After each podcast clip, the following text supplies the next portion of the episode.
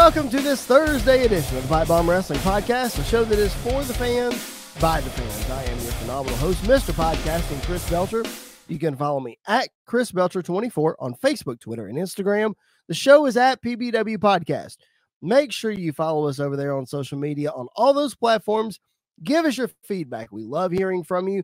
We want to talk about what you want to hear about. The best way for you to do that is on social media. So at PBW Podcast. Make sure you're supporting the bodyslam.net YouTube channel. Give them a follow and subscribe on that platform. Check out all the other great shows that they've got going on over there. I know they would appreciate it.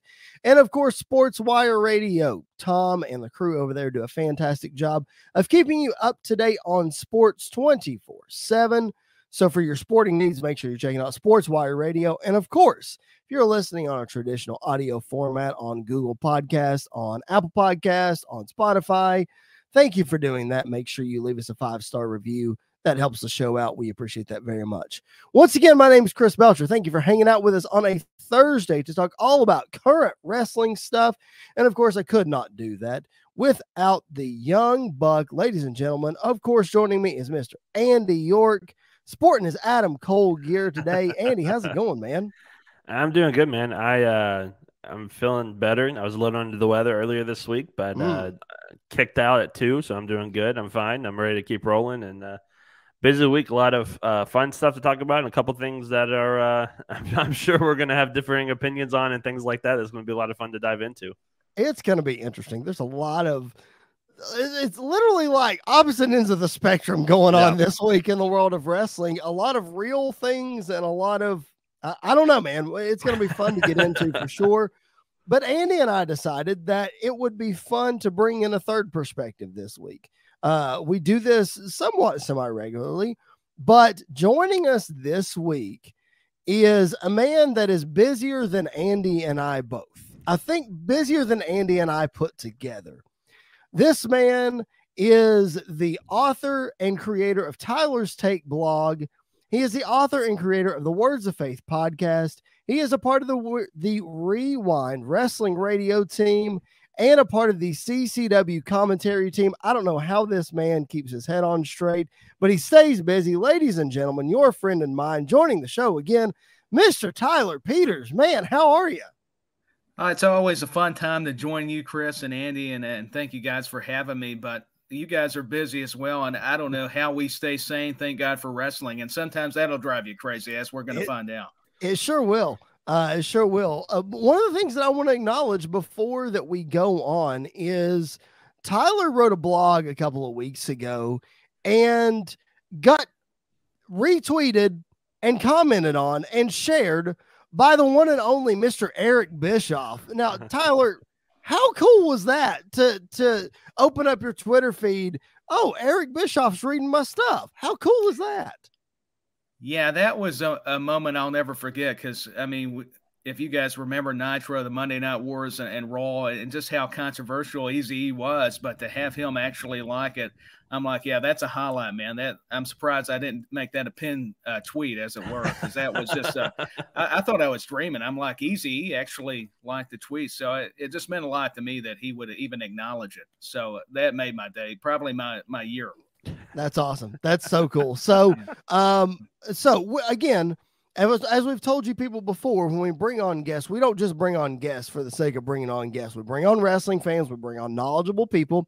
Tyler obviously knows what he's doing, and Eric Bischoff agrees with that. So, no matter your opinion about Eric Bischoff, the reach that that man has is uh is, is something to look at. So, congratulations to you on that, Tyler. Uh, oh, congratulations you. on all your hard work. Again, Tyler's takes Tyler's Take blog. Go check it out. Words of Faith podcast, Rewind Wrestling Radio. Um, we're gonna plug all that stuff at the end and tell you exactly how to get there. But go check out those platforms. That's where you will hear Tyler. Speaking of platforms that you will hear us, if you haven't checked out this past Monday's episode, what on planet Earth are you waiting for? Andy and I are launching, as we've decided as of mm, about an hour ago. we are launching a new show here on the Pipe Bomb Wrestling Podcast. It is called the Pipe Bomb Wrestling Federation. So all of this time that Andy and I spend talking about, oh, I would do this with that guy, or I would do if if I had the pencil, I would do this. Well, guess what? Our brand new show that is launching here in a couple of weeks, more details to follow, is going to be just that. If you missed Monday's draft episode, Andy and I drafted our rosters for the Pipe Bomb Wrestling Federation, and coming up in a couple of weeks you are going to get to hear all of the storylines on a week by week basis leading up to the pay per views and all of that kind of stuff. And I think Andy's wearing his Adam Cole shirt today because he's upset because Adam Cole is not on his roster. A little bit. I'm a little salty about it, but that's okay. Mm. I'm uh, I'm happy with what I've got. That's okay. You stole both of my general managers. Yeah, I was not fine. happy about it. Not happy fine. at all. But anyway, if you haven't checked out last Monday's episode, please go do that. It is so much fun. We brought back Brad Beal to be the man at the gorilla position for the PBWF, and it is a lot of fun. Andy, we've been texting all week this week about like I can't believe how much fun this actually is. This was such a good idea. And man, we're we're doing it. It's gonna be a blast. Yeah, I, I'm enjoying booking my first show and like booking scenarios. Um, I'm definitely the kind of guy that like I will build my pay per view card first and then work backwards to yep. get the story. Some stuff I've had like I have in mind already, but it's going to be a lot of fun. Um, I think we are definitely going to have two different styles of shows, which I am mm. excited for because you like a different style of pro wrestling than I do, which is why we have this podcast together because we have two different opinions sometimes. So right. it's going to be a lot of fun, and I'm I'm very excited to to go on this journey. I will say, uh, halfway through when I was drafting my part timers, I realized how many stars I actually had, and I was like, I don't know what I'm going to do with half of these people yet. So yep. this is going to be fun to figure out what to do with this.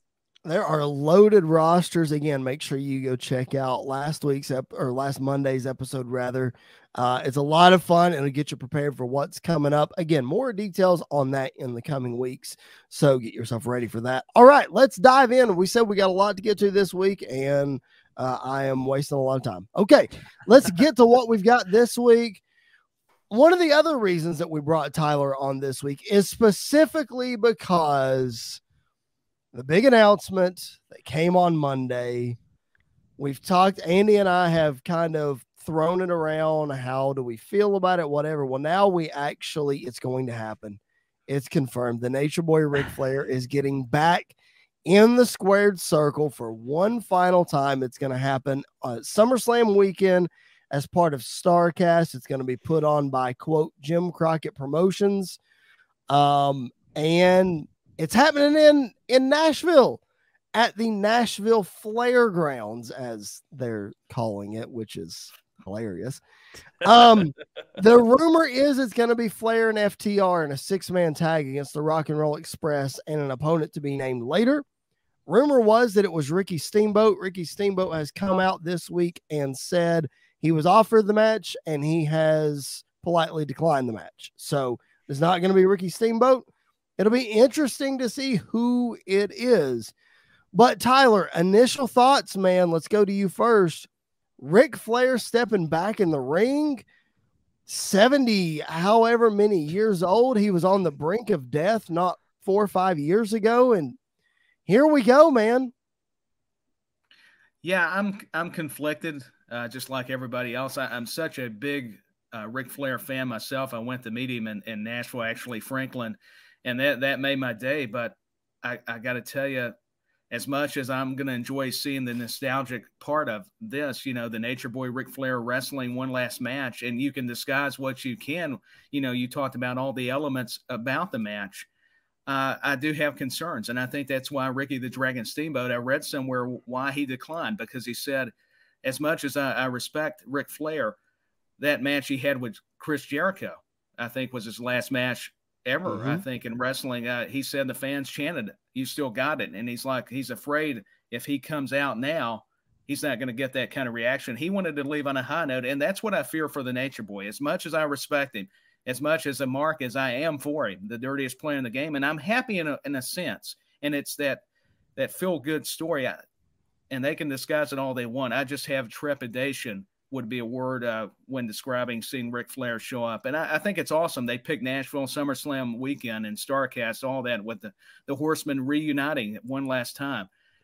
But you do have those concerns. You mentioned it, Chris, about the uh, near death's uh, door. I mean, it, it's very scary stuff. So I, I, know he's been training with Jay Lethal. We, we've seen the famous videos, and I'm not doubting he can bump a little bit, but it does scare you a little more. So I've kind of got mixed feelings. I, am happy in one sense, but kind of uh, scared in another. So that that's all of it in a nutshell. Um, I. I don't know how I feel about it really. Like, I feel like Flair should have had his last match, honestly, against Michaels at WrestleMania. Like, that was the perfect way yep. to end it completely. Um, I think it's very safe to say that Flair is definitely one of those old school guys that didn't know when to let go of the wrestling business. Um, but I mean, like I'm I'm not gonna say that I'm not excited. Like I've already talked to Chris about it. Of like I'm going. Like I've never got to see Ric Flair wrestle before, right. so like I know it's not gonna be Ric Flair like a Ric Flair esque match. But to say I've seen Ric Flair in the ring would be really really cool.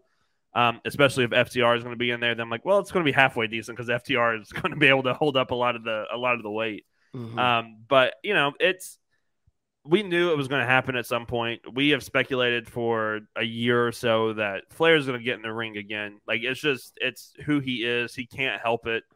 Um, and so I just hope he doesn't get hurt. I just hope he stays safe. I think we're gonna. I'm gonna take the under on like two bumps. I think that's all he's gonna take is at least two bumps, if that. And one um, of them will be his famous face bump. Oh, that absolutely. That's gonna be one of his bumps, yeah. and that's gonna get a massive pop. Like I'll, I'm gonna pop for that. Um, but yeah, I'm. I, it is what it is. Like it, it was going to happen. It was bound to happen at some point, and let's just move, let's just get it done. Let's just make sure everybody is safe, and then let's move on. right. I'm I'm really interested to see who that third man on the other side is going to be. Um, I I feel like that they need a, a younger guy to come in there. Uh, I don't know what that's going to look like. I mean, you've got FTR on one side, you got Rock and Roll Express, who claims they can still go. Andy, you and I saw Rock and Roll Express mm, probably two years ago, two and a half years ago, and yeah. it was rougher than I, think I was the only person. I think I was the only person in the arena booing them, and you I don't think he liked it. I think he like looked at me at one point. And I was like, I, "You're old. Move on." um, but I can guarantee you this, Andy. If you're in the building, Tyler, if you're, he can't. I might, I might just walk out of the building because that's not gonna be good. I, why not Jay Lethal be the third guy? Like that's just have Jay that, Lethal that be the sense. third guy, and that's somebody that Flair is like trained with, is comfortable with. Obviously. Jay Lethal is definitely Flair like in his persona in a lot of ways, and so mm-hmm. I let it be Jay Lethal. I think that'd be fine. I think that would work out the best. That's probably the best scenario, honestly, because then you can recreate the TNA moment, get them in the ring, and you know do the thing or whatever. Um, I, of course, have the trepidation that you guys do. I don't know that this is a good idea. Uh, if I'm being truthful, Conrad on the Jeff Jarrett podcast this week said, you know, the same people who are sitting here doubting if Ric Flair should get back in the ring are the same people that want The Undertaker to get back in the ring. Well, I mean, that's a fair point, but there are a contingency of people who don't want The Undertaker to get back in the ring. And the Undertaker also almost didn't die like three years ago. Let's just be real. Oh, he okay? did have a Goldberg match. uh, well, okay, okay. There's always going to be that. Yeah. Almost a touche. Okay. Um, but anyway, it's um, it's interesting. It's cool that it's going to be a Nashville. It's cool that it's part of Starcast. Um, it's cool that you know it's right in our backyard. We can go if we want to. Um I just I don't know. I mm. Andy, you said it best, man. Like after Shawn Michaels, we should have just hung it up. And that was 14 years ago. Yeah. We're still talking about it. So hard to believe it's been that long. Yeah, it really is. I mean, I wouldn't have believed it if I just hadn't sat here and said it, but man, geez. Anyway, let's let's move on to AEW.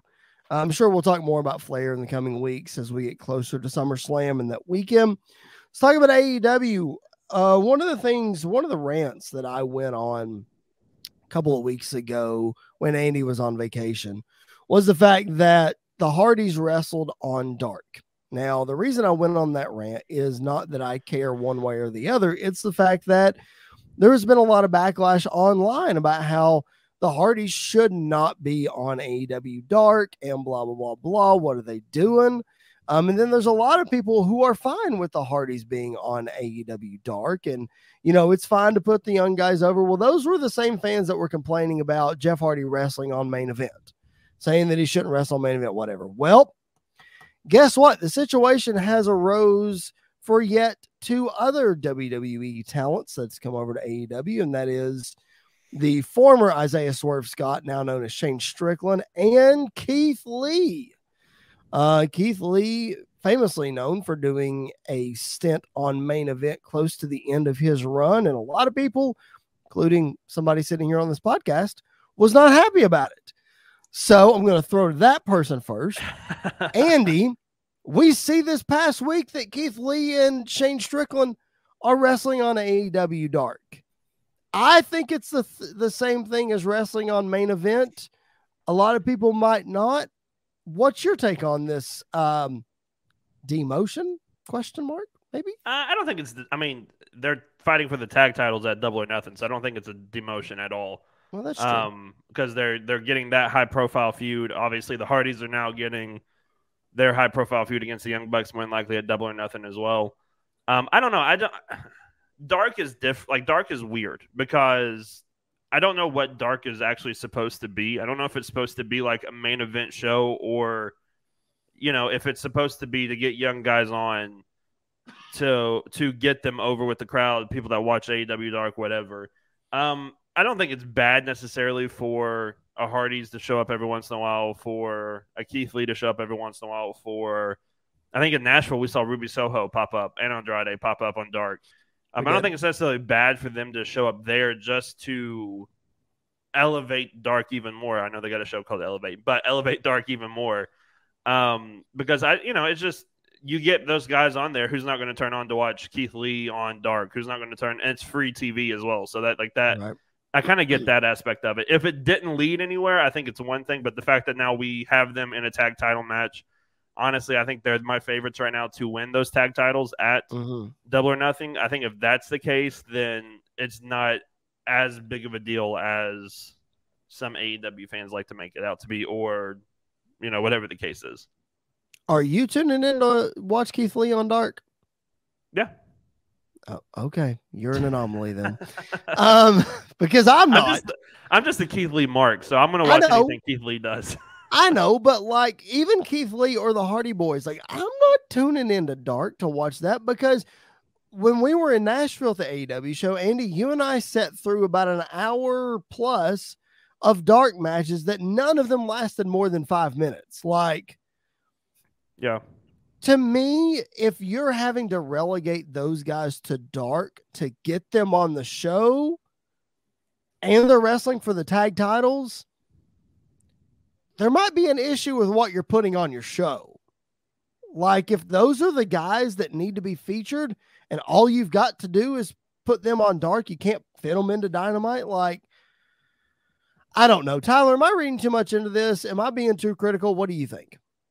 No, I, I, just think it comes down to they've got so much talent. I mean, Tony Khan is signing so many stars that you about have to uh, put them on your other programs to highlight them because people do forget about them. You almost get too saturated with all your big stars. And I get what Andy's saying. I think we can't overreact as a wrestling community by saying why are these guys positioned on these type of programs where the even the casual fans are not going to see them if right. they watch or tune in to Dynamite or Rampage. It's just to me, I think it all comes down to Tony Khan is he gets so excited, which uh, you know he's a fan like we are, and he's a new promoter, a new booker, and it's just they've got so much. That's why Ring of Honor will come in handy because they can feature Keith Lee, uh, Samoa Joe on those shows and still present them on Dynamite. I think that's what it comes down to. It's just simply they've just got so much talent from the releases, and I know it gets tempting for him to say, "Oh, he's available. This could be a surprise," but I think they over surprise everything to death anymore. And it's not, especially AEW. That's been my complaint. And I'll tell you, the matches may be good. We talked about this on the other podcast, and I, I would agree with their statements on this that the TV's not making sense, though. The matches mm. may be solid, but the TV, because it's like, okay, we're a heel one week. Okay, let's be a babyface. Well, fans can't even follow that logic.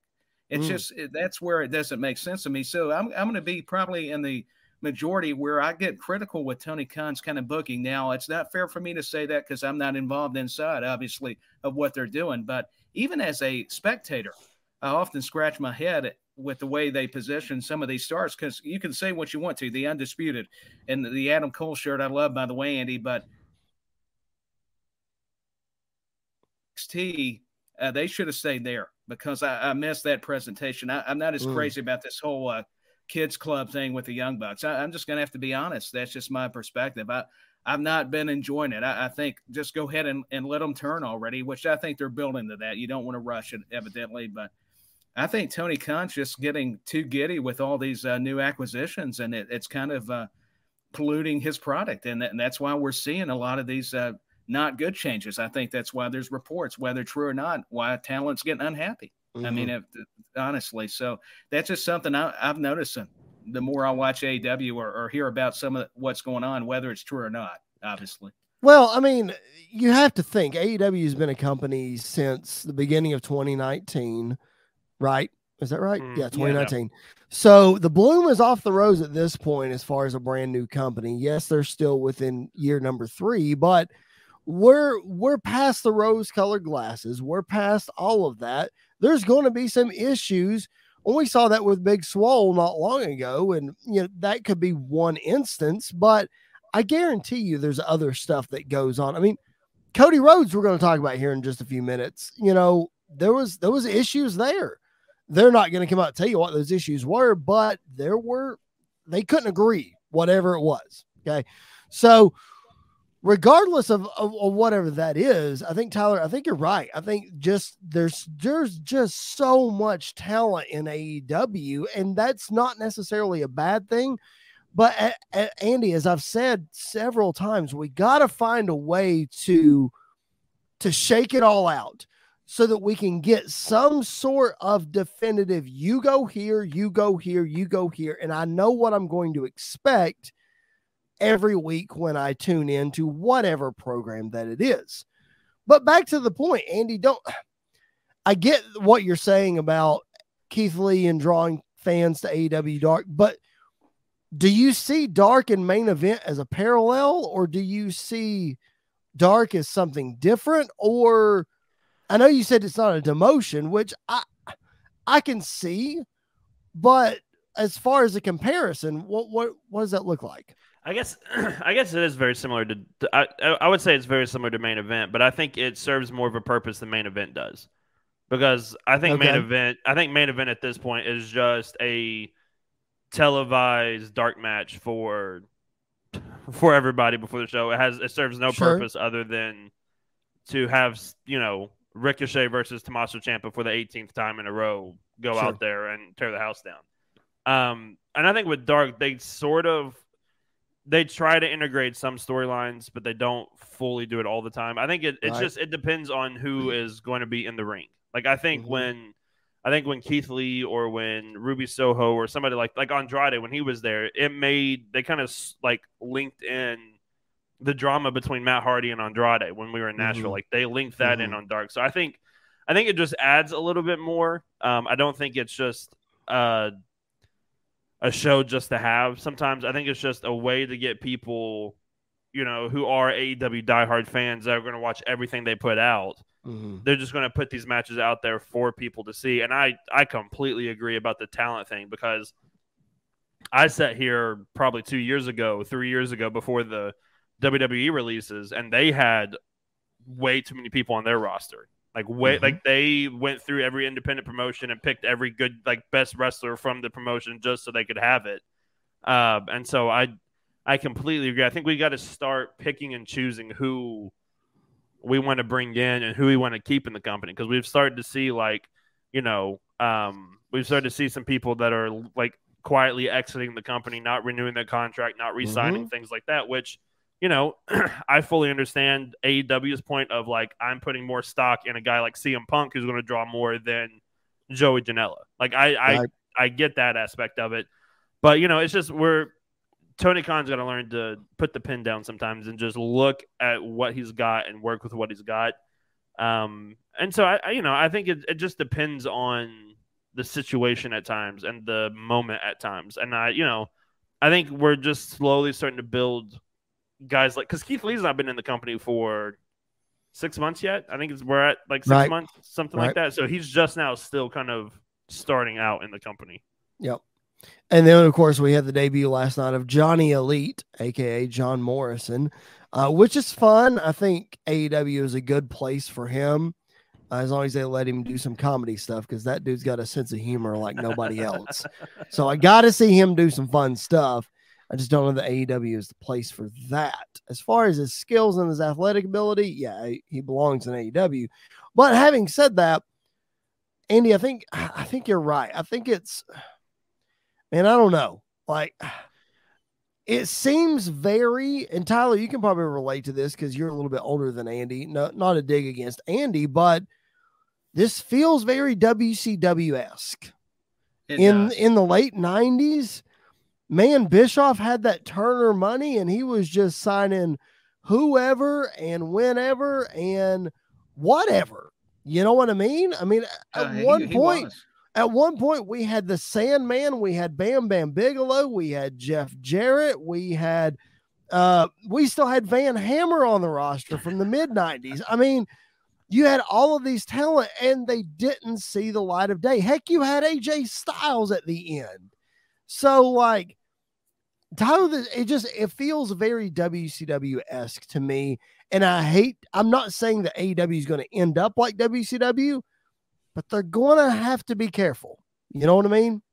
Yeah, I think that's uh, Tony Khan's fell victim, like all of us fans would be tempted to do. We we kind of go back to nostalgia. Like he probably watched the WCW Nitros and the Raws, and he's trying to recreate some sort of uh, you know nostalgia act with some of the new talent and it just sometimes you got to be careful of that like you mentioned as much as we respect eric bischoff i mean there was still a lot of eternal mistakes made with, between turner and wcw so you definitely don't want to replay those again because we we saw what happened mm-hmm. and uh, if you want to be the alternative i'm afraid they're becoming uh, not only wcw light you could argue wwe light in a, in mm-hmm. a way because they're that's what I'm, I'm afraid we're seeing a trend too. That as great as these superstars, they can be presented differently, which I, I agree and, and like. Uh, we kind of get into uh, some dangerous waters because I think we're we're copycatting instead of being our own company, and that's what I feel. And not just AEW, we we saw that with a lot of companies prior, but I, I feel like with each new company upstart, that's they try so hard to be like another and they yet they say, "Oh, we're going to be wrestling." Well, that, that's where I, I, tend to disagree, and I, I hope that makes sense to uh, those watching and listening to you guys. That, that's what I feel when you brought up the whole '90s with Eric Bischoff.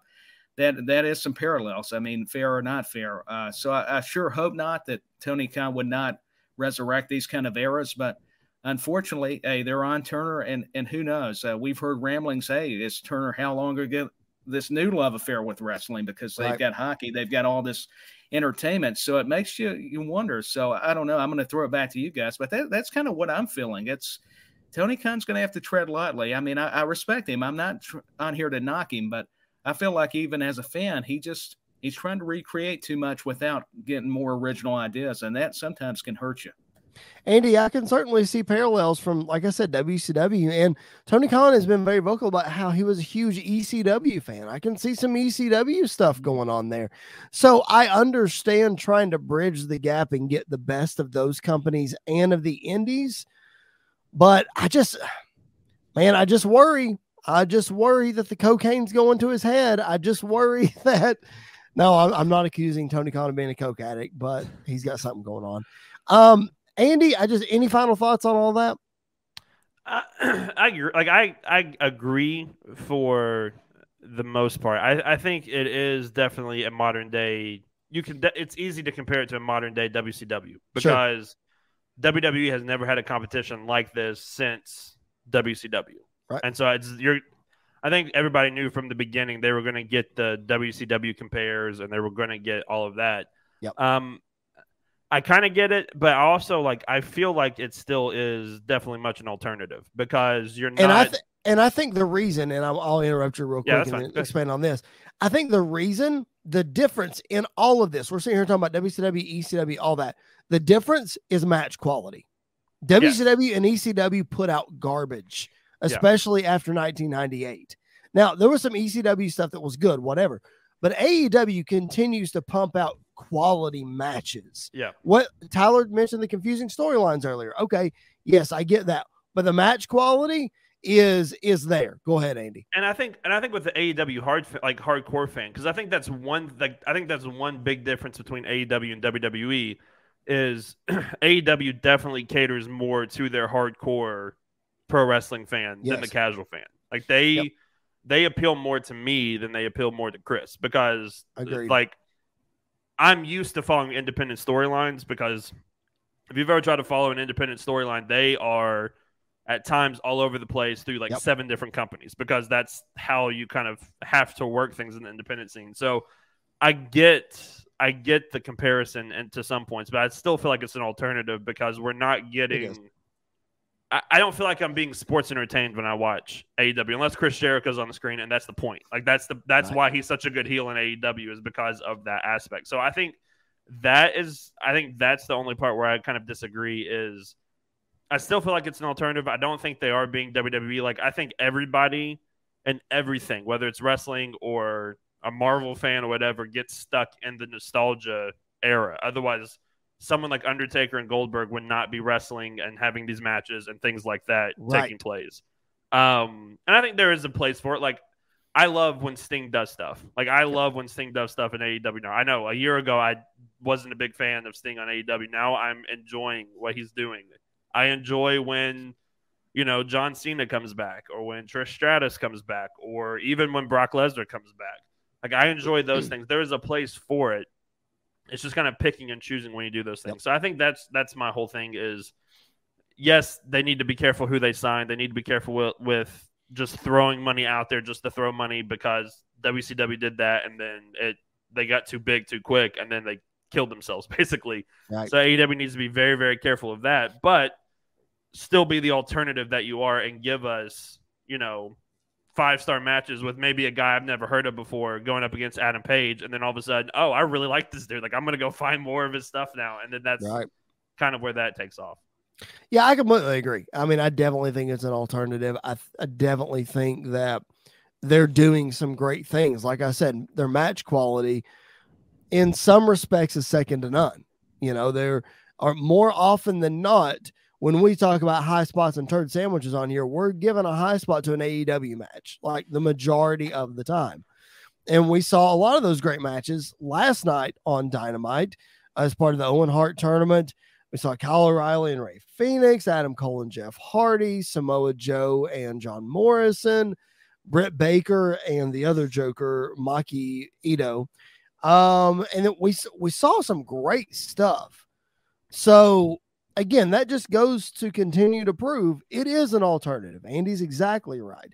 And match quality is what separates them from all of that. It's just again, it's still a wait and see kind of thing. Cause I feel like for every three steps forward that AEW takes, they take two steps back. And then we're kind of in the same spot. Or at least that's the way that I feel.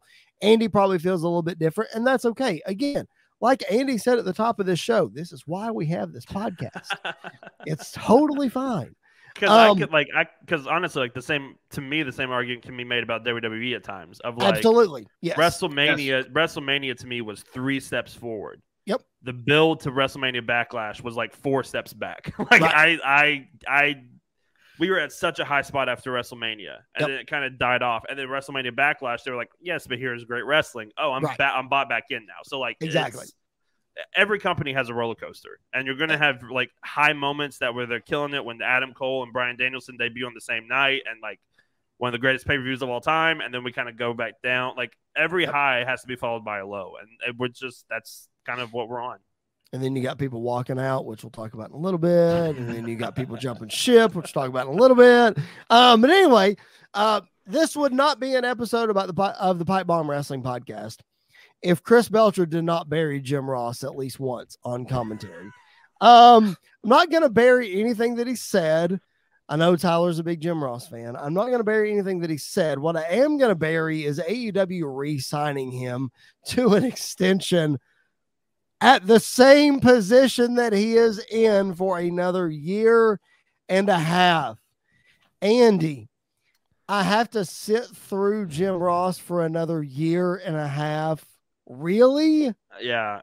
I I get why they're doing it somewhat because obviously you're gonna like some people are gonna tune in to watch AEW just to hear Jim Ross because he is when that when people think of the voice of wrestling, he is the first name that pops up as the voice of wrestling. Um, honestly, I hope this is them re-signing him so that he can help someone else come up and take that place after a year and a half. Who that other person is, I have no idea.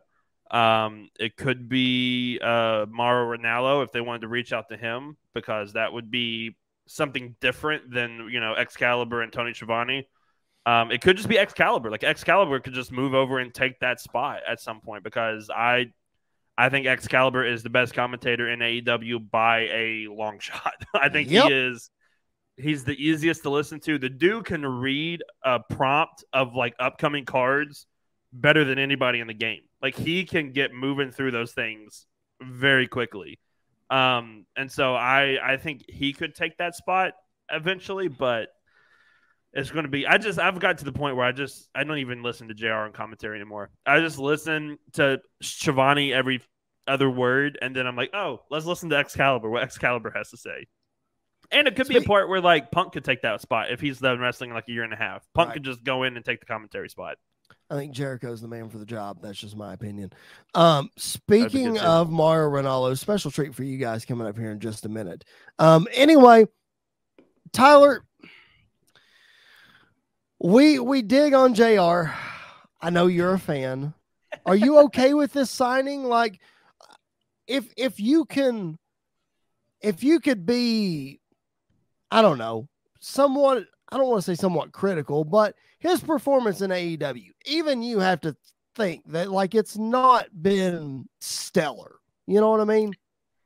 Yeah, it, has been kind of uh, hard to watch as much as I do respect JR. I think we all do. It's just not been the, the same Jim Ross. Uh, you yeah. mentioned it, Andy. It's he's not the voice of wrestling like the Hell in the Cell moment and all those iconic moments. So it is a little disheartening, but I, I think they just extended his contract, signing to a new deal I'm with Andy. I think he ought to take more of that ambassador role where he, he, cultivates talent, whether it's commentary, he was over talent relations, he could help them scout talent. I think JR would is definitely valuable. I mean, there's no doubt about his equity. Uh, but I, I, think he, he's having almost too much fun. I think JR has those brown mules or something that drink he has, and he's just sitting back. And this, I love it though. I, I do like JR getting sarcastic, but it's one thing in a podcast, but you don't want that translating into your product. And I'm afraid sometimes that's what happens, even with Schiavone, as much as I, I, I respect and admire Tony Schiavone. And I got to say, I'm not a big Excalibur fan, but you're right, though. He knows the history, even with these Japanese wrestlers. And I learned something about it. So I, have come to appreciate him more. I, I will say that. And, uh, but I'm not really surprised because uh, I, I think they're trying to look for that commentator, like you mentioned, Chris. Now, Mauro would be good. I think, hey, Todd Phillips. I don't know what name he's going after. I know he's with Impact, but that would be somebody good. I could take. That's you know, the one that I have good. begged for a long time that AEW would sign. If they would have signed Tom Phillips, aka Tom Hannifan, if they would have gotten him, I don't know how long his contract for Impact is, but if they would have gotten him, I would be much more inclined to listen to AEW commentary. I'm just telling you. Yeah, he, he's very good, and people don't realize just how uh, good he is till he, you know, even left the WWE because right he would be in the same vein as Michael Cole. I think just as good to be yep. to be fair to Michael Cole as, uh, seasoned as he is. So that would have been a, a great change, and because Jr. could just come back and maybe Jr. would be better doing the interview segments like he would do with Austin mm-hmm. Rock with mm-hmm. talent. That's somewhere else. I think he excels still at his age. I'm happy for him, but I get the criticisms because I, I, uh, in a way feel sorry for Jim Ross sometimes because I'm like, this is just sad to see because we yep. remember all the WCW moments, then him joining Vince, and now it's come to this. So, but yeah, Tom Phillips is somebody I, I agree. I think would have been a great fit for AEW. I, I, think we can all three agree, like Tyler just said, that JR has his place in AEW. He truly does. I'm not discounting them or knocking them for re signing him because they absolutely should have. But putting him on commentary for another year and a half is a huge mistake, in my opinion. They need to get somebody else in there. And I think Excal- we've talked about it on this show. Excalibur would benefit from somebody that can be up on his level, not that he's trying to bring them along like he is Tony and JR. Nobody on this podcast is discounting anything that JR has done in the past or anything that Tony Schiavone has done in the past. But in 2022, that ship has sailed, folks, and we need to we need to move on. Um, anything else, guys, from AEW Dynamite last night? I know I mentioned a couple of matches. Andy, I'll throw to you first. Anything from Dynamite that you know that you want to bring up? Uh, not necessarily just from Dynamite specifically, but like I have loved the Owen Hart tournament. I have loved been great. what they have done with it and like yep. how how it's been integrate like it's been integrated into each show and it's been made to feel extremely special both on the women's and men's side. Yes. Um. So I, I've really really enjoyed watching the Owen Hart tournament. I hope it becomes a yearly thing because it's it's a lot of fun to kind of see that happening. Um, and I, am telling you, I I'm hard. I don't think this has been because uh, you'll remember this, Chris, and you'll get a kick out of this. I don't think I agree with Tony Khan's statement that Adam Page is the greatest AEW champion of all time. Oh I get gosh. why he said it because he's the baby face of the company right now, and as the promoter, you want to kind of push that narrative across. I get it. He's not. Um, but with how inconsistent his reign has been, every time the dude has a match, it's unbelievable. Absolutely sure. unbelievable. And the guy that he was in there with last night, I don't even remember his name, to, uh, to, to Kishida or something like that. Who knows? That dude is I I he became I became a big fan of him last night. He right. was stiff. He worked that New Japan style, and I loved every second of it. With Punk on commentary as well, it was just that whole moment was really really cool. I um I discovered last night. It was a great match, by the way. Not gonna take anything away from it. Discovered last night that I'm not a Hangman Adam Page fan. I'm just not. Um, uh, I just I, am just not, and that's ask me just, how shocked I am about that. I'm sure you're so shocked, so shocked so, by that. So the bloom's uh, off the rose on Hangman. Yeah.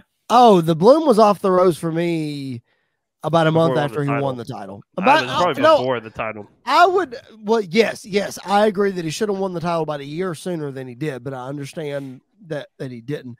No, honestly, like Bloom was off the rose for me. Like Tony Khan can sit here and say that he's the greatest champion of all time, but when you walk into an AEW venue when he has been world champion for more than a month and there's no Adam Page merchandise to buy at said venue, that's where I have a problem with it. That's not anything personal against Adam Page. That's just Tony Khan speaking out of both sides of his mouth, in my opinion. But beside the point, Tyler, anything from Dynamite that stood out to you, man, that you want to bring up before we move on?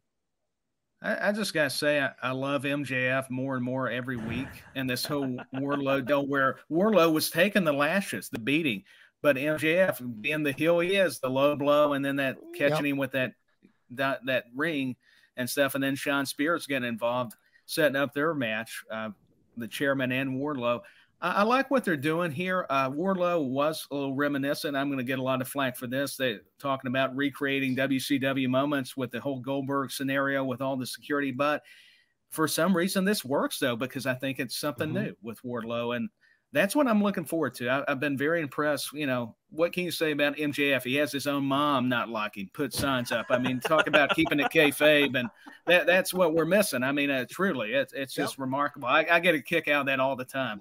He's like, you know, I'm not going to cuss on here, but I'll paraphrase. This a hole didn't even wish me a happy Mother's Day. I, mean, that was great. You know, so. That was really funny. Uh, no, yeah. I think one of the reasons that Wardlow is working so well, Tyler, to your point, even though it basically is Goldberg 2.0 I think it's because AEW does not have a monster guy like this that they're pushing. Every wrestling promotion from from now all the way back to whenever wrestling started. I don't I mean I don't know the exact date or whatever, but they've all there's always a monster in every promotion. Does not matter what promotion it is or there's a monster everywhere. AEW doesn't have that. Wardlow is that monster. People not necessarily want to get behind the monster, but they want to see that. How is the monster going to get conquered? How in the world is MJF going to beat this guy? Like, how? He's yep. probably going to, but how is it going to happen? By the way, yep. did anybody else notice the terrible spray tan that MJF had last oh night? Oh my gosh! I, I, Wasn't it so bad? Orange. no. Like his body was his body looked fine, but his hands were like orange, and I I I, I laughed for that. I popped for that. I will say I completely agree about the they need a giant. I think Miro was that for a while. Yes. Um, and then he got hurt and then went off to do a movie, I think, or a TV. He's doing TV something right now. Yep. Um, I agree. They do need somebody, and I the Wardlow turn was so organic that it's hard not to get behind him. Yep. And to do this thing now, so I I completely agree, and I mean this in the.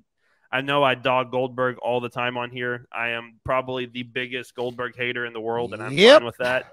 I am totally fine with that. The Goldberg like uh, rise that Wardlow has had has been awesome to see. Like Goldberg and WCW is hard to, is, is impossible to deny. Goldberg today is very easy to deny, and I think that's what we're getting is like a WCW Goldberg, and it's working phenomenally yep. right now. Yep, I think that spray tan is going to come in to, to play too. Uh, I think probably. Will. Knowing MJF, that he could use that. You know, it could be that's just me being funny. All right, guys. Uh, if you are just now checking us out, welcome to the Pipe Bomb Wrestling Podcast, a show that is for the fans, by the fans. I'm your host, Chris Belcher. Thank you for hanging out with us on a Thursday or whenever you are listening to this. If you're not listening to it as soon as it drops, we are talking all things current wrestling, which we do each and every week. But if you are a fan of the old school stuff, guess what? We talk about that as well each and every Monday. So make sure you're checking us out twice a week, soon to be three times a week um, but make sure you're checking this out. Make sure you're subscribing wherever you find your podcast. Make sure you're subscribing on the BodySlam.net YouTube channel. Once again, my name is Chris Belcher. I'm hanging out today with Mr. Andy York and our special guest, Tyler Peters, and we're having a blast talking all things AEW currently. Sorry we're going long on this, but uh, we are going to go long on today's show. Special treat for you guys as we transition here. Uh, Andy doesn't know that I'm throwing this in, so Andy's going to need to take note of this. Um, special treat that I forgot to throw in a couple of weeks ago, and I can't believe that I did this. Andy mentioning Mauro Ranallo earlier uh, sparked my sparked my memory here. A couple of weeks ago, a uh, quick story for you guys. I was talking with a guy that I work with, and we were talking about the new show uh, that's on, I think it's CBS, and the name escapes me, but it's some sort of like celebrity survivor meets um like naked and afraid meets something or other. I don't remember the name of it. Anyway, it's on CBS. Ray Lewis is on it, country music singer Lauren Alaina's on it, a couple other celebrities. It's actually a pretty interesting show. But anyway, show is hosted by Mauro Ranallo. And my wife had it on the TV when I came downstairs one night a couple of weeks ago, and I recognized Mauro's voice. They didn't show him on camera, but I was like, wait a minute. Is that Mauro hosting the show? So I pulled up the old IMDb app, and sure enough, Morrow Mauro Ranallo's the host. I was like, that's sweet. Well, anyway, I went into work the next day, and a bunch of guys were talking about something else. And I mentioned that. I was like, somebody, we're, uh, one of the guys that I work with used to work for Turner and he was talking about he worked in the boxing world and some stuff like that and was talking about Mauro. And I was like, Did you know he's the host of such and such a show? And they were like, Yeah, yeah, yeah. And I was putting over how much I love Mauro and how much I love the YouTube video of that they have the lipstick camera on him throughout the entire NXT New Orleans show. And it's absolutely amazing. And we played the video and blah, blah, whatever. Well, fast forward the guy that worked with Mauro, that worked in the boxing world and with Turner, whatever, he goes, Hey, I'm going on vacation this week, but I've got something for you whenever you come back or whenever I come back. I said, Oh, okay, that's strange. Well, anyway, he comes back and he texts me this video and he says, Watch this. And I said, uh, Okay. So I'm going to play that video for you right now. We're going to put that in here and then we'll see you on the other side. Aloha and mamma mia! Hey Chris, it's your pal Mauro Ranallo coming to you from the paradise of the Pacific. Appreciate your support. I wish it would have turned out differently for me and you know who, but I'm living the life and I hope you are too. All the best, my man. Can you say Chris Belcher? Chris Belcher. I think I did say right at the top. So, hope y'all enjoyed that. That is very cool. That was awesome to get that video. Uh, hands down, one of the best commentators of the last several years in the wrestling world, Mauro Ranallo. Uh, again, like he said, hate that it didn't work out in the WWE, but you know, he's doing his thing and that's awesome. He will always be one of my favorites, and I know that all all the guys on here respect his work. So, well, that was very cool. Wanted to throw that in for you guys. Maybe we'll throw it in uh, again in a couple weeks. But as we transition to the WWE, uh, kind of a cool bridge segment that I wanted to bring up this week, especially with Tyler being on. Andy and I have talked ad nauseum. Not that we're sick of it, but we've talked about Cody Rhodes a lot over the last two months for good reason. Andy Cody Rhodes has been in the news, and Cody Rhodes is making waves and doing great things in WWE. But I thought this would be a good time to sort of assess both sides of the coin with Cody Rhodes. And of course, I'm talking about AEW as well.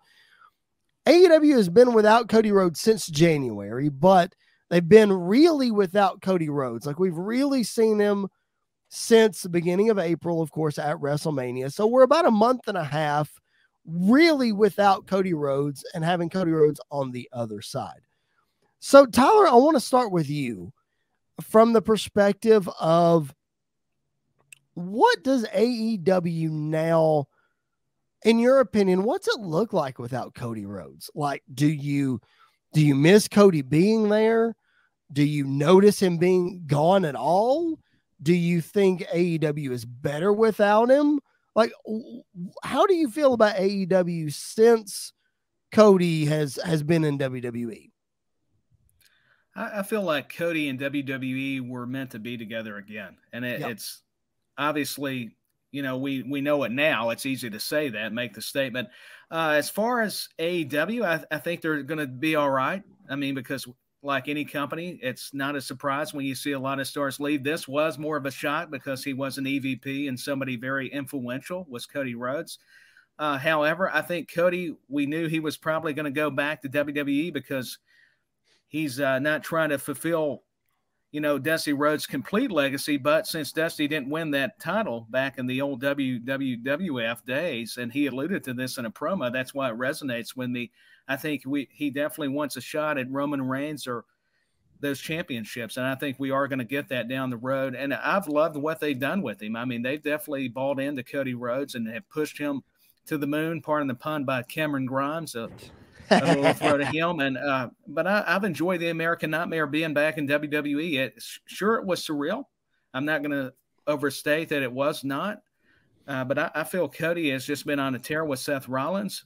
I think it's been great TV. It's been a fresh of a uh, you know it's been some uh, a fresh coat of paint is what I'm getting at, trying to find the words as far as Cody being back in WWE. And I think AEW will be fine. They'll be like any promotion. Sure, he was missed by some, maybe not by others, as we, we know there's been problems, but I, I don't have an issue. I, I, love Cody not being in AEW. I, I, think he's where he needs to be. I think WWE has just really uh, highlighted him and pushed him rightfully so. And uh, so I, my take on it is that Cody and WWE are meant to be together again, and and that we're getting to see the results now. And I know I agree with that. I know Andy agrees with that too. Is is it feels right that Cody is back mm-hmm. in WWE, but Andy, from an AEW perspective, do you, I mean clearly something wasn't working with mm-hmm. AEW and with Cody. So clearly they're able to move forward in a way without him that's going to benefit them. But like, do you feel like something's missing? Do you? How do you feel about AEW since Cody's been in WWE? So everybody knows that listens to this. I'm a big Cody Mark. I almost passed out when it came out. I was screaming so loud at WrestleMania. That is true. I love Cody Rhodes. I'm prefacing this to say this: AEW does not need Cody Rhodes. Mm. I think AEW has been better since Cody Rhodes left because I think mm. that more people have gotten a chance to do something other than just Cody. And I feel like, you know, we've now got the story with Scorpio Sky and Sammy Guevara. We've got MJF really being the main heel of the entire company and mm-hmm. like doing his own thing. We've got CM Punk now, which I feel like CM Punk has definitely taken that Cody spot of like putting him with these guys like a Page, like an MJF, like a Darby Allin, and letting them work together. I feel like that's kind of been Punk's role in AEW for the most part. So I really don't think AEW needs Punk. I don't think AEW is hurting or doesn't need Cody. I don't think they are hurting without Cody. Um, and I don't think Cody is hurting without AEW. I think AEW fans were done with Cody months before he was done with them. Mm-hmm. And I think it was time. I think he's home now. He's he's right where he needs to be, and AEW is right where they need to be without him. And I, I think I think both sides are for the better because of it right now. Well, I'm going to play a good host and attempt to ride both sides of the fence here. Um, I didn't realize until Cody got to WWE how big of a Cody fan that I actually am. Like I, I knew that I was a Cody fan when he was in AEW. I know now that I'm a huge Cody Rhodes fan. So from that perspective, I think he is where he belongs in WWE. It was like Tyler said, it was a matter of time before he was going to come back. If you looked at the AEW roster the minute that AEW launched, and you would have said, okay, of the WWE talent that they brought in, who's going to go back? I I think we can all agree. The first one we would have all said was Cody Rhodes. He's going to eventually go back at some point. Despite I might have the, said Jericho before before Cody, but okay, but, okay. I mean that's that's totally fair. I think that's totally. But fair. yes, yeah. Um, despite the EVP title, Cody was going back at some point. So I think yeah. we can all accept that. However, like when I watch AEW, I kind of miss Cody Rhodes being in AEW as well. And I think that's just because I'm a Cody fan. Because I was probably in the minority of people who enjoyed the stuff that he did in AEW. The MJF thing kind of drug on a little bit, but that it was fine. Um, Andy and I put over tremendously the stuff he did with Malachi Black. What a great storyline that he did with Malachi Black. I mean, so it was it's kind of bittersweet that he's not in AEW because I think he could have done so much for that company. But as we can clearly see now, that company was going in a direction that Cody would have just been pulling against. So it's better that he's not there. It's better that he's in WWE, and that's totally fine. I just, I don't know. It's as someone who likes to try to find the positives in AEW and tries to pick out the things that I really like, Cody would have been that thing. So yeah. I looked forward every week to his promos to when everybody started booing him. And then by the end, everybody was on their feet and everybody was cheering him because yeah. he's so dang good. Now we just get it in WWE every week. Yeah, and I I think because I think the flip, there's a flip side to that of like I I fully agree that Cody and AEW was going to be one of the top two guys to go back to WWE, yep.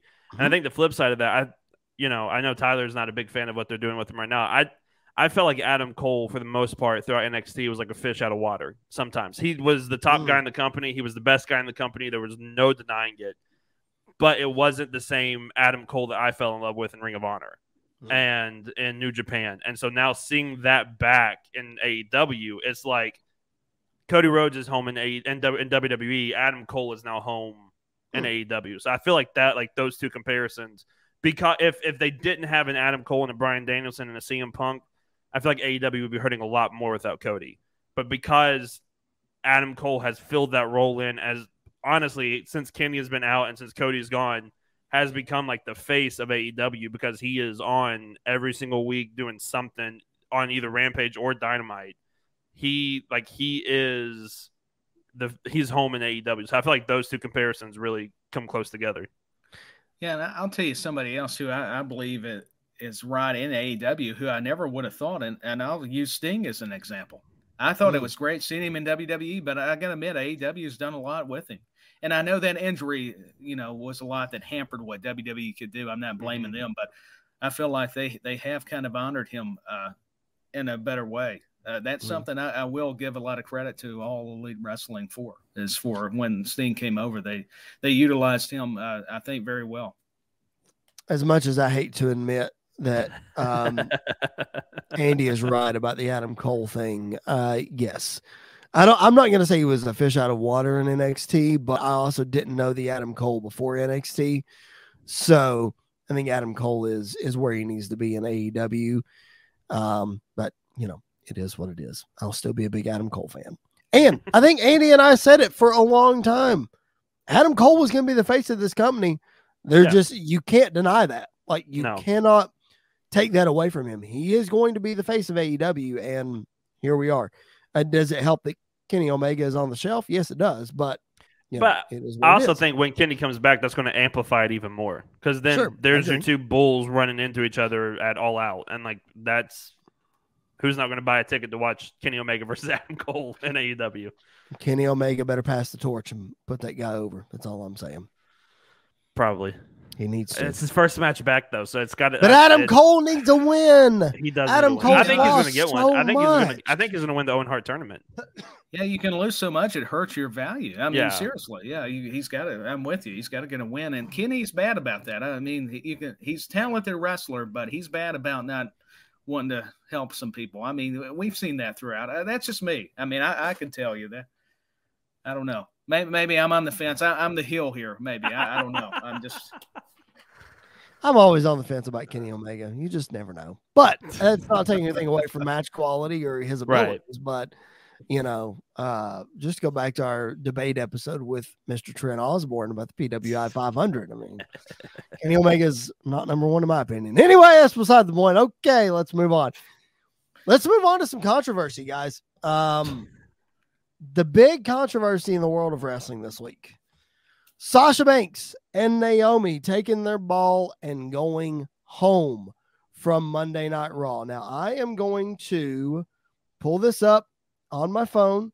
I'm going to read WWE's statement that they made during or after Monday Night Raw. I can't remember which one. It was during. What? It was during. Okay, during. So WWE released this statement.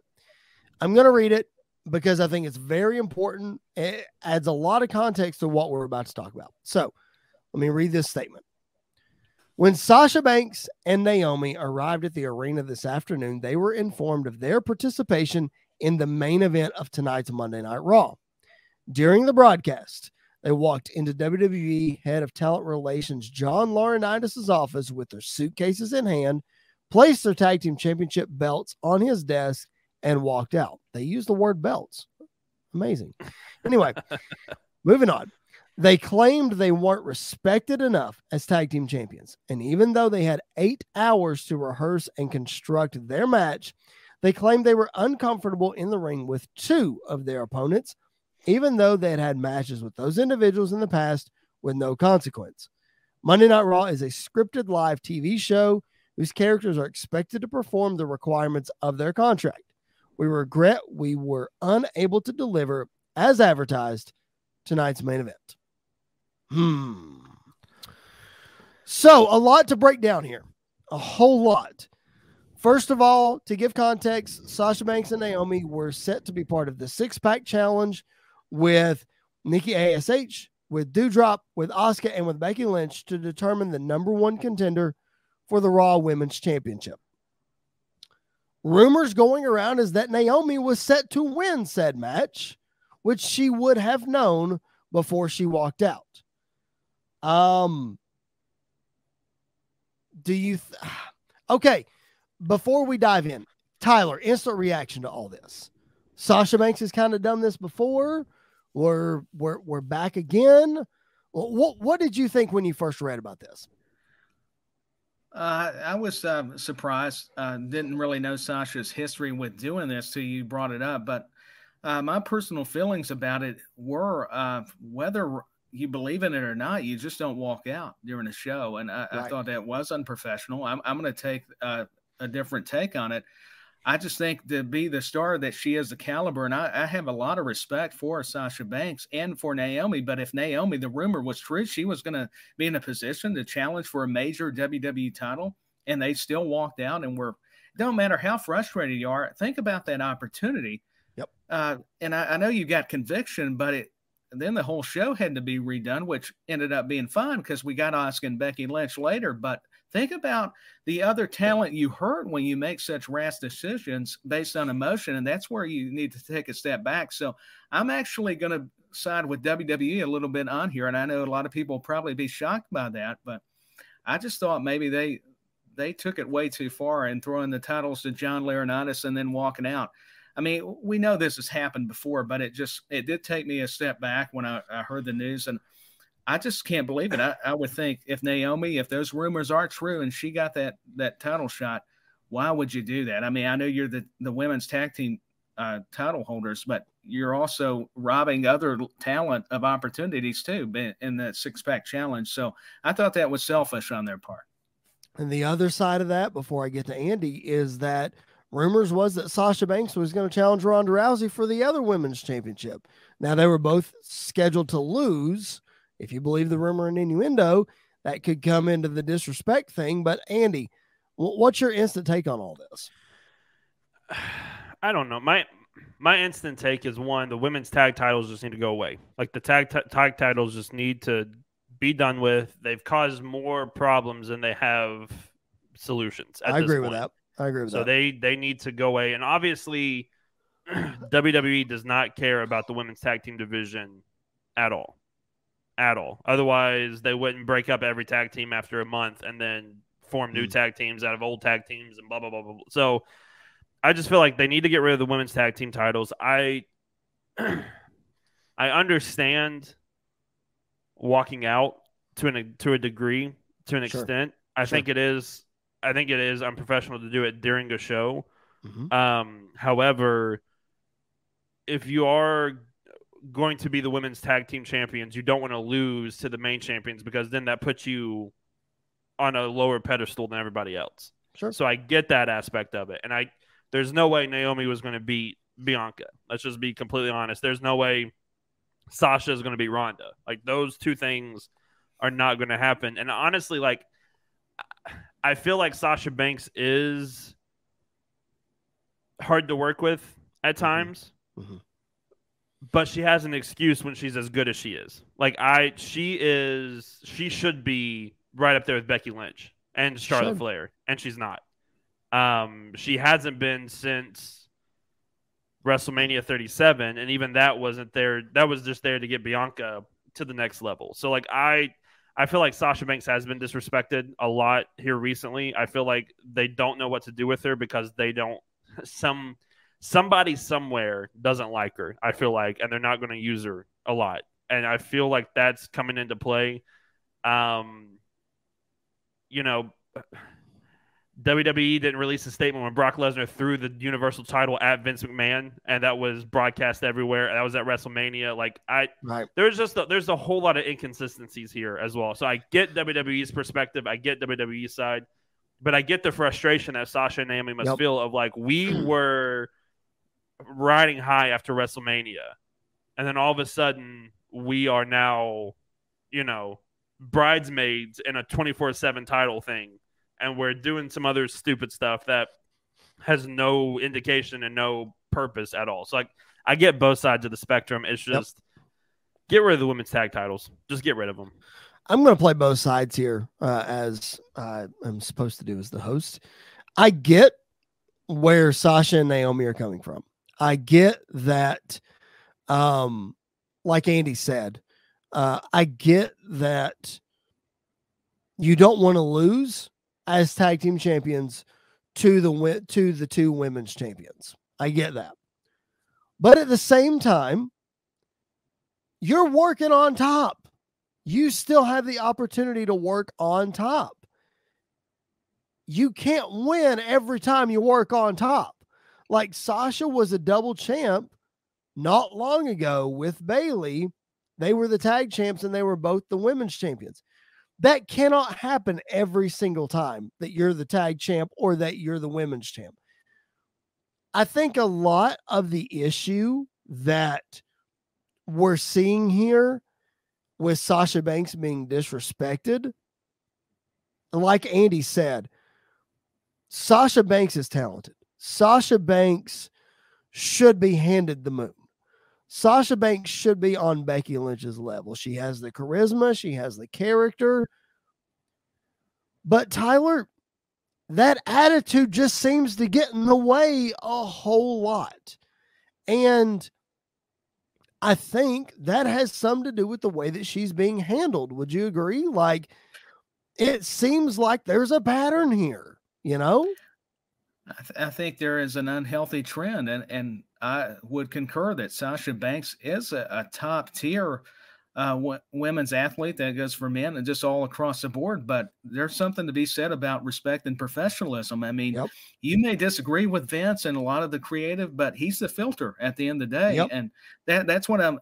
You brought up a great important observation. They're still working on top. So, what kind of example are you given to the other ladies that are Yep. coming up? I mean, because that, and I think that's why the company feels they had to do something because they're like, Absolutely. you're you're sending a message to these talent getting called up from NXT or or somebody switching brands and and we may need to position them a certain way and we've got a lot of creative storylines we've been arcing and and getting set for the matches and rivalries and now you do something like this Yep. we're going to have to call you out on it now i don't agree with kind of wording it the way they did but they Mm. felt like they had to make a statement and they were left with no chance they kind of had cuffs on them in a, in a sense because Yep. here you have two of your stars we had a main event that was supposed to go on to uh, decide a, a big time title picture, and these two decide, hey, we're just going to walk out. Now, I I don't care in mind that you stand up for what you believe, but it's the Right. timing of it. Yep. And it, you don't do it during the live broadcast, so I, I think it hurt a lot of feelings. I mean, Corey Graves even mentioned Yep. he just he had he had no choice but to say it was unprofessional, and hey, they walked out. That's why this match because Becky Lynch in the segment with Adam Pearce had had to mention it too because Right. everybody was going to read about it anyways. I think that's why they just had to had to uh, break the headline. And I, th- I think a lot of the reason that WWE publicized it the way that they did is because they didn't have the power to change it. It wasn't Mhm. like they advertised this main event and then some storyline happened and they were able to change the main event based on the storyline because they've been known to do that before. They included the point at the end where they couldn't deliver the advertised main event. Well, a lot of times they inflict that upon themselves because of some certain storyline and it changes everything. Okay, that's one thing. But they had every intention of going through with this match. These two ladies, like you mentioned, Tyler, it's a great point. They're setting an example for people that guess what? Stand up for what you believe in.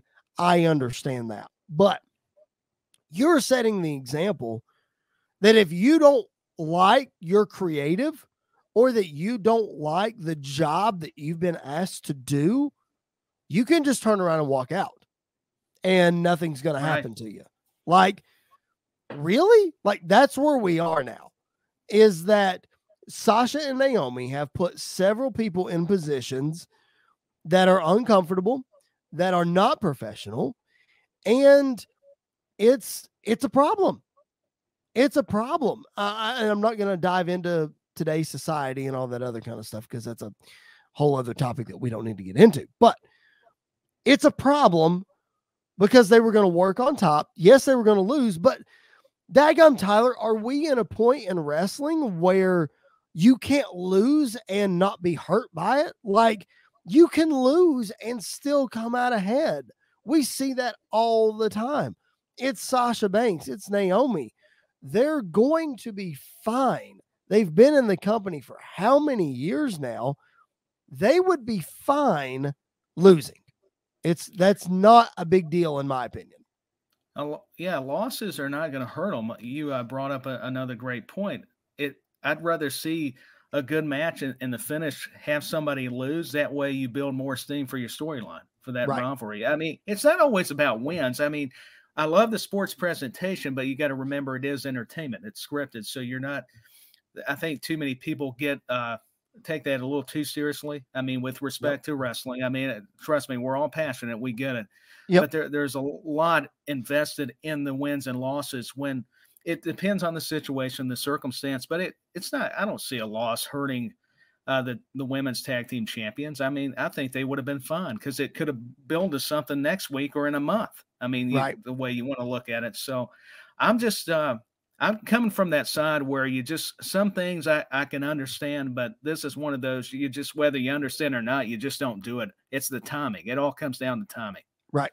Absolutely, it does. And several people have come up, and a lot of people online are speculating that this is a storyline, that this is not real. I I completely disagree. Like this is hundred percent real. This one hundred percent happened. Jimmy Smith talked about it on his podcast. Corey Graves wouldn't have brought it up, like you said on commentary, the times that he brought it up. WWE would not have released a statement had it not been something of an issue. You know what I mean? So yes, it it definitely is a real thing. It's not something made up. It's not part of a storyline. This is this legit happened, and it's sad that it legit happened. Oh, it's it's very sad because uh, we all like the, the two ladies that are involved, and I just I just don't get it sometimes. Now Austin, he he did it, and I think at the time, at Yep. whether fair or not, he could kind of get away with it. But Yep. I, I say that though. I mean, Vince was not happy with him. He actually Right. had the Rock cut a promo on him. So I'm, I'm Yep. going to have to go back on that statement as I'm recalling all the events. So even as much as I liked Austin, whether the creative sucked or not, you still don't walk out. And, Right. and that's where I would have disagreed with him, even with Stone Cold. So the same precedent. If it's not, if I'm going to disagree with Austin, I'm going to disagree with the the stars of today, and that would Yep. be Sasha Naomi, Naomi. Excuse me. You just don't do it. There's some Right. things that you do in a private meeting, and even then, you got to be careful. But you meet with Vince, you just don't do it on Raw or when SmackDown or a major event's happening. That, I think that's the big takeaway. Yeah. Yeah, absolutely. And then you know, with Austin, he talks about regretting it all the time. You know, he thought that's the, the biggest Oh, yeah. regret of his career, aside from turning heel at WrestleMania 17, is that he walked out on the company that night and he would have handled it differently. He has said that. So maybe Sasha Mhm. Naomi will come to that at some point. I don't know. Um, again, yet to be determined, but I'm sure more will come out on this soon. I'm sure that you know we'll we'll flesh this out a little more. If they're back, they're back. I don't know. Um, it just it just seems like another strike against Sasha Banks, and as much as she's incredible in the ring, like personally, this is this is another this is another strike in my opinion. That's just Oh, it's my definitely a strike. Yeah. And I'll be interested to see how their push goes if they do return. Yeah. I mean, I, I don't know. Most definitely. All right, let's move on to something else from Monday Night Raw. We see Liv Morgan officially joining the club with uh, AJ Styles and Finn Balor and this whole situation with Rhea Ripley and Judgment Day and kind of a cool moment, man. I um anybody that's been listening to this podcast knows that I'm not super high on Liv Morgan. Andy is, but I'm not. Um but it's interesting to see Liv in the club, Andy. I uh we'll kind of see how it goes from here. It, is it weird that they added a female or is uh, okay? I think this is a temporary alliance. I still think Finn Balor is on his way to turning, but that's just my opinion. No, I agree. I think I think it is only temporary, and I think it's uh, I don't know. It, it's fun, and it's going to be interesting to see what they do with her there and how she's going to play a part in it because obviously storylines are meshing together. Um, I wouldn't be shocked though if both Liv and Finn turn on AJ and both of them join Mm. Judgment Day. Um, I Mm. think that would be great. Um, but yeah, I, you know, I think it's interesting. It's something for them to do and not get lost in the shuffle. Um, I really think we're heading towards SummerSlam with Bianca versus Rhea for the Raw Women's title. Yep. Um, and you know, it's it's it's fun. It's giving them something to do right now. And who's not going to be, as you can see with my Bullet Club T-shirt I'm wearing right now, who's not going to be excited to see AJ Styles and Finn Balor back together and Right. doing that stuff? So I'm I'm loving what they're doing with them right now. Uh, Tyler, are you you're good with AJ and Finn finally uniting on screen? Uh, I, I think I'm good with it as long as we get an I'm AJ good. a proper AJ Finn match at some point soon. Yes, that's that's what everybody's looking for. If we can just get AJ and Finn one on one, that's all we need. I mean, just say that, and I'm hooked. I'm already there. Yep, that's right, because we've only seen it once, and it was on a whim, Mhm. and it was an incredible match. So we need to see it again. and for it was going to be better than the uh, watching Bray Wyatt dress up as Sister Abigail and fight the demon. So I'm so glad that didn't happen. I'm Yeah, thank God. so glad that didn't happen. Um, let's move on to something that's a little more lighthearted. We've kind of talked about a lot of serious stuff so far. Um, Kevin Owens on commentary is gold. then you combine him with Corey Graves, and it's like I can listen to those guys all day long. Andy, especially for you because they teamed up and they just buried Byron Saxton the whole time. anytime Byron gets buried on commentary, I'm I'm having fun and I'm enjoying it and I'm loving it. So I'm that I was very thrilled with and happy with. I I'm I'm on record to say that I hated the Ezekiel thing when it first happened. Like you, Mhm. we we talked about it on the podcast. They have turned me so quick on this thing Mhm. to where it's it's the funniest thing right now in WWE, and it's entertaining, and it's one of the things I'm looking forward to the most when I turn into Raw. And I love that each week Kevin is getting crazier and crazier, and everybody around him, even the heels like Chad Gable and Corey Graves, are like, "Yeah, it's a lot. It's Ezekiel. It's not Elias, buddy. Like it's Ezekiel." And Yep. it's just so funny to watch him go crazier and crazier. It is. It's so funny. The line of the show came from Kevin Owens, and I specifically wrote this down. When he was talking to Byron Saxton, he says, You have a five head, not a four head. it's amazing. He also Thought he I was also went after of my chair Byron. Saxton for saying Cody hadn't wrestled in like six years. Yes, he did. I noticed that too. and I was, uh, great. very appreciative of that. I was like, let's not be stupid. Let's like let's acknowledge that they were somewhere else. We don't have to say where. We can just Right. say they were somewhere else. Right. Uh, Tyler, what's your take on this whole Ezekiel, Kevin Owens, and, and kind of where they're going with this? Um, what do you think? I, I'm with Andy. I, I didn't love it at first either, but it, it's really grown on me. And and Kevin Owens just keeps getting better and better. He's he's reinventing himself without needing to be reinvented. He, he's just so good and so talented. And I'm with you. He's great on commentary. The whole interaction between him and Graves, and also a great wrestler. So I, I think it's always good when you have some ha ha moments. My only problem when you get them too much, but we're not getting them too much. So this is the right uh, mix and balance between ha ha and the seriousness. And Kevin Owens is so convincing. The guy could uh, act in a movie. He's great. I mean, he, he could do a comedy special with Corey Graves and Ezekiel. And what a testament to Elias, actually convincing people when we we know that it's him, but doing the pictures on social media, even meeting Shawn Michaels. Oh, it was my brother Elias that helped me meet the Heartbreak Kid. So it's so great. It's just uh, I just laugh every time I'm with you guys. It we need something like this in the program. I can't believe we didn't talk about this last week. It's, it's kind of a part of this Ezekiel thing. It reminded me of what they're doing with Ezekiel, but we didn't talk about last week about MJF's Dark Side of the Ring doc, documentary thing that he did on AEW Oh yeah, we did not. That's true. with Jericho commentating that. Like that's the vibes that I get with it. We talked about last week though. Like this is Chris Jericho coming out through Kevin Owens, Yep. and it's just it's so funny to see Kevin like Kevin Owens can convince us in the ring all day long because he is amazing wrestler, amazing performer. Mhm. He's such a good character. Like he's such Mhm. a charismatic guy that it's easy to hate him, but when he's a babyface, it's so easy to love him too. Yep. And so I I love every single second of it.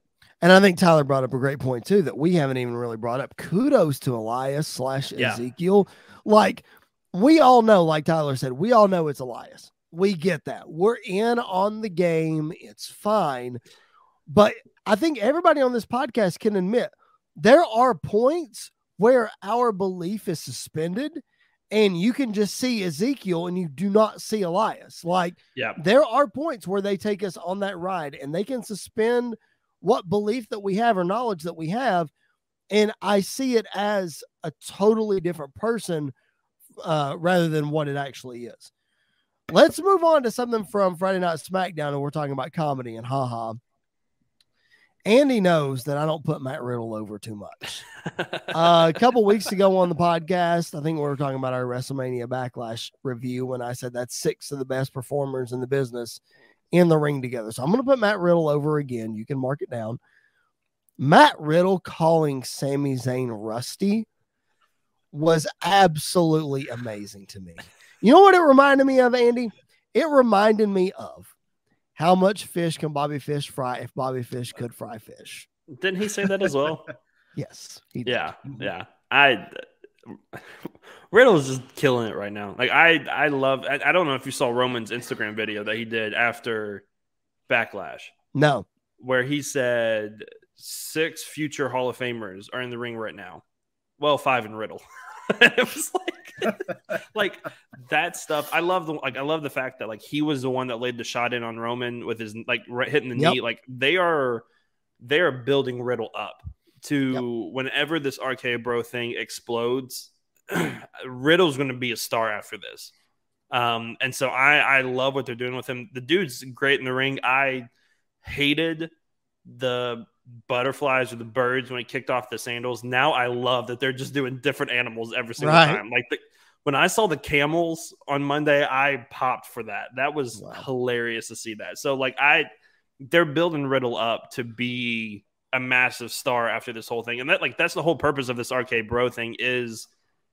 Yes, to turn Randy heel probably and make him the evil villain that we all love to hate but Mm-hmm. also to build Matt Riddle up to be another face of the company, another good guy in the company that they kind of need on Raw at this point.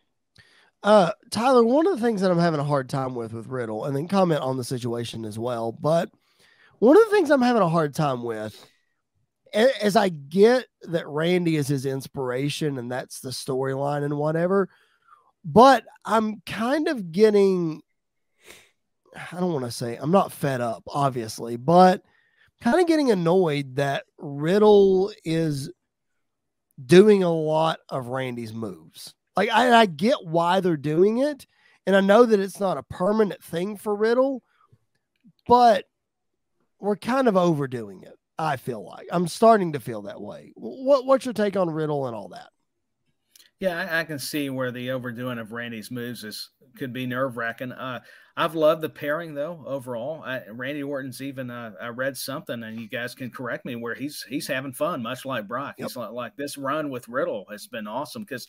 To be honest, uh, Riddle has definitely ruffled some feathers, even among like Randy Orton and you know calling people out. But even Randy's getting to like him, you know, love working Mhm. with him, and and I'm I'm with Andy. Great point. That uh, shot on Roman uh, was one of my favorite uh, moments out of SmackDown. So that that was a great uh, observation you made. And but I, I wasn't a big fan of Riddle. I may have stated this before when I've been on a guest, but he's really grown on me. I mean, I, I'm kind of getting the whole uh, comedy routine with his character now. It's make helping me understand more that he's aligned with Randy, and just even as a singles competitor. But I, I love that he can showcase the realism of his abilities in the ring, but yet be that funny kind of he's high as a cod and like bro, like the surfer gimmick and you know everything. That that's cool. And doing the Street Profits, you got smoked. He he did an Austin uh, three sixteen reference. It's like you got smoked four sixteen, or I got that I butchered that somehow, but it's Mhm. something along those lines, and they're playing off that. I, I think that's great. I, I think that's helping fans kind of really get behind him, and uh, he's definitely can get over by himself. But it with the Viper, I mean, you're definitely going to get to a whole nother level, and that's what they're doing. And I'm with you. If everything, you know, according to plan, if a turn happens or they're still together, I mean, I, I hope this just makes Riddle just catapult to being one of those premier stars because he does. Now they've got me convinced, and I believe he can be that headliner. And I wouldn't have said that uh, months ago, but that's the beautiful thing about wrestling. Well, the only thing that's growing on me with Matt Riddle is when he says, "Hey, Randy." I that's It's great. right. It's great. Like I, I, love like, when he says Randy. It's great. Mm. I think part of the reason why I love Riddle is he hates Goldberg as much as I do, but also the Of fact that like he, it's the it's the people that shouldn't work together that do work together that are so fun to watch. Mm, like mm. like this like this case and scenario, like Hook and Danhausen on AEW. Like those Mhm. things should not work at all, but they're so entertaining to watch. They're so fun to watch, and it's going to break my heart when Randy finally turns on Riddle. But I have a feeling because going back to your point of like he's hitting too many of Randy's moves, I I agree. I think the RKO is fine because that Yes. the Yeah. RKO and the Hangman DDT because that's a good tag team spot to hit simultaneously at the same Yes. time. I think whenever they have their singles match and if Riddle wins, I think Riddle wins with an RKO. And like I Hmm. think Riddle could not start using the RKO, but I think that could be like as Randy starts to wind down, maybe that's like a KO using the stun or passing on the torch. Hey Riddle, now Hmm. you can hit this as your finisher, that type of thing. Hmm, it could be interesting. All right, guys, let's wrap it up, man. We have gone long. Thank you guys for hanging out with us. Uh, there's so much stuff that we did not get to. Uh, I mean, you had Ronda Rousey wrestle in a singles match on SmackDown. You had a cage match we didn't even talk about. Alexa Bliss two weeks in a row. I mean, there's so much that we're just not able to get to. But um, make sure you keep it tuned in right here to the Pipe Bomb Wrestling Podcast. Each and every week, we're going to do our best to bring you all the news and notes and thoughts on the wrestling business. But before we go, we got to hand out our high spots and our turd sandwiches, the highs and the lows this week in the wrestling business, our favorites and our least favorites. I'll go first. We'll start with our turd sandwich and we'll try to end on a high note. I'll start with my turd sandwich. And Dagum, I'm going to cop out again and I'm going to say this freaking cage match with Bobby Lashley and Omos. I hated the finish. I thought it was stupid. I thought we were done with this feud and then it gets worse. Can we please be done with this nonsense? Like, I'm tired of it. It's awful. They're doing something next week. Are you? Oh, yeah, they The are. All I- Matty challenge or whatever. They're going to continue this till we, yeah. I think it's going mean, to they SummerSlam. no, I think it's going to SummerSlam. It's so bad. I'm Yeah. oh, it's so terrible. Uh, Andy, what you got? What's your turd sandwich this week? Um, my turd sandwich this week. You took mine because that was also going to be mine. Would be that. you can Um, have it too. It's fine. yeah, I'll probably just go with that. That was probably the worst thing I saw this week because it awful. was. It took so long to get to the match anyway. That's one of the things I hate about Raw is like, especially they normally do it in the main event where somebody will come out like 45 minutes before like the show goes off the air and they only have a 10 minute match, but they've been out there for 30 minutes and we keep Right. cutting backstage. And so like it took forever to get started.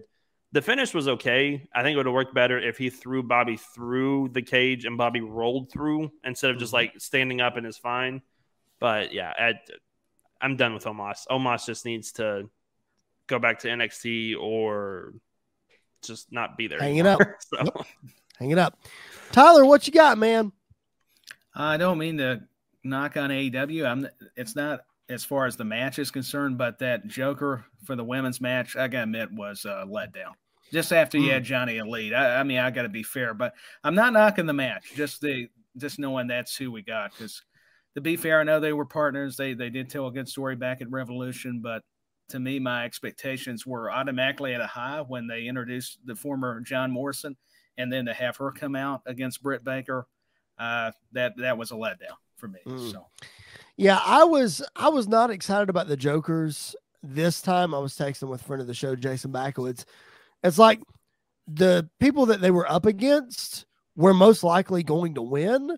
So I wasn't super excited about who the Jokers were going to be this time because it wasn't like, oh, they're going to come in and win. Like uh, Andy, I think said it last week or week before. We're headed to Adam Cole versus Samoa Joe, hopefully in the finals of the Owen Hart tournament and probably Britt Baker. I'm not sure who's on the other side. I know she's got Toni Storm next week. Um, but Britt Baker's probably going to the finals. And if she's not, you're doing something wrong in your tournament. So, uh, good point on that one, Tyler. All right, my high spot of the week. I'm going to throw to AEW on this one, and I might take Andy's again. So if I do, I'm sorry. How can you not give the high spot of the week to Kyle O'Reilly versus Rey Fenix? Like, what a match those two guys put on last night. Holy cow. Like the hamburger meat that was Kyle O'Reilly's chest by the end of that match. good grief. How can you not give that your high spot of the week? That that's mine. Uh, uh, sorry if I stole yours, Andy. What you got? You you kind of stole mine, but you didn't because I'm going to do two, and they're not actually matches; they're segments, and they're like Okay. portions of a segment in AEW. The first Okay. one is Jon Moxley cutting off Jericho before he can say Stadium Stampede, and saying, "I'm not doing that." You know what? Like I uh-huh.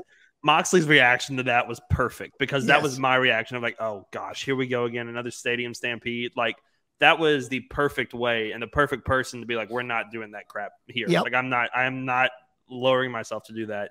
And then Kyle O'Reilly selling the chair shot of, from Sting when he threw it back to his face. That Yes. was hilarious. Like Kyle O'Reilly is a national treasure of selling stupid stuff like that because he even did that in NXT where he went to hit somebody, bounced off the rope, and hit himself in the face and sold it perfectly. So I I love Kyle O'Reilly by himself right now, like doing this stuff right now. I, I think he's in his element right now. So those are the two high spots for me.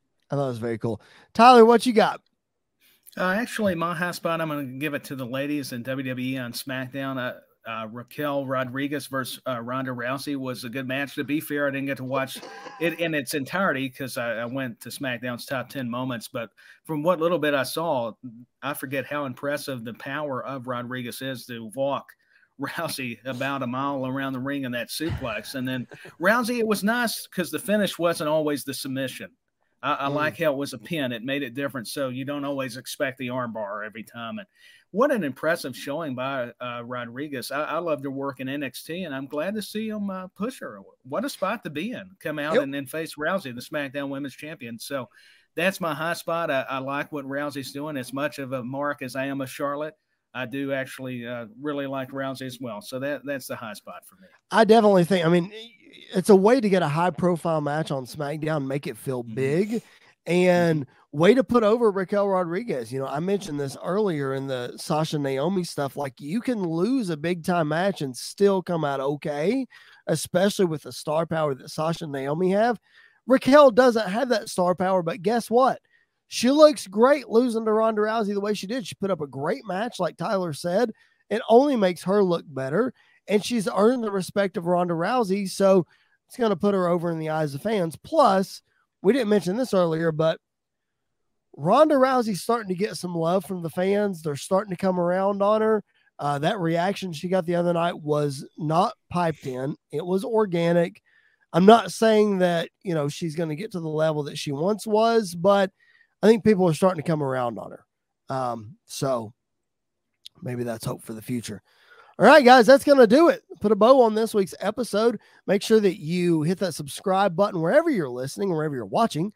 We would appreciate that very much. Go back and check out last Monday's episode, the PBWF draft. A lot of fun we had this coming Monday. Jared Justice is going to join me as we talk all about Smoky Mountain Wrestling. I know that Tyler's a big Jim Cornette fan, so this will be a good episode. Hope you yes. guys are uh, tuned in for that. We're going to talk a lot about Smoky Mountain and how Smoky Mountain doesn't get the love that it deserves. I don't think a lot of people understand how good Smoky Mountain was, even though they only had a three year run, how good, how influential that company was, and how it shaped the world of wrestling. We're going to talk all about that coming up on Monday. So keep it tuned in right here on SportsWire Radio, BodySlam.net's YouTube channel, and of course, wherever you find your podcast. Tyler, thank you so much for coming on, man. I would be doing an injustice if I did not give you an opportunity to plug all of your busyness, all of your, your the blogs that you do and the podcasts that you do. Please take a moment, tell everybody where they can follow you and where they can find your stuff. Yeah, uh, you can find Tyler's Take podcast. Uh, it's www.tylerstakepodcast.wordpress.com. And then the Words of Faith is the same thing, www.wordsoffaithpodcast or the Words of Faith podcast. Let me clarify, .wordpress.com. And uh, also come with podcast articles. I'm also like Chris, I'm involved with CCW on commentary and, and different roles, and also their magazine and the Rewind uh, Wrestling Radio podcast. And uh, and I'm going to leave you all with this. I'm just so thankful for uh, Chris and Andy invite me back on. I always have a fun time and I always learn something. These guys are very knowledgeable and uh, appreciate uh, another chance to come on and chat with you guys about something we all love, and that's wrestling. So thank you. It was a blast. Thanks so much, Tyler. Andy, anything else to add, man, before we sign off? No, man. I'm just I'm excited to uh to do the PBWF stuff. I'm excited to uh, draft. I've already started. I've got I've got ideas rolling for that, and I'm looking forward to it. And uh, you know, I, I'm enjoying most of wrestling right now. There's some stuff that I'm not enjoying, but that's always going to be the case because there are some things that are not meant for me to enjoy. They're meant for other people to enjoy, and I'm totally fine with that. Um, I will I'm going to give props to to Monday Night Raw. I normally am dogging it, but I'm enjoying it right now, and I think part of that is because they're focusing more on guys like Cody and Kevin and Seth and their women's division in some ways. So I, I'm enjoying a lot of of what everything's doing right now. So wrestling is in good hands, and you know I feel like it's only going to get better and better. It absolutely is. So this coming Monday, again, Smoky Mountain Wrestling episode. You don't want to miss that. And then the following week, we will be previewing AEW's Double or Nothing. We're going to follow that up with the AEW Double or Nothing post show.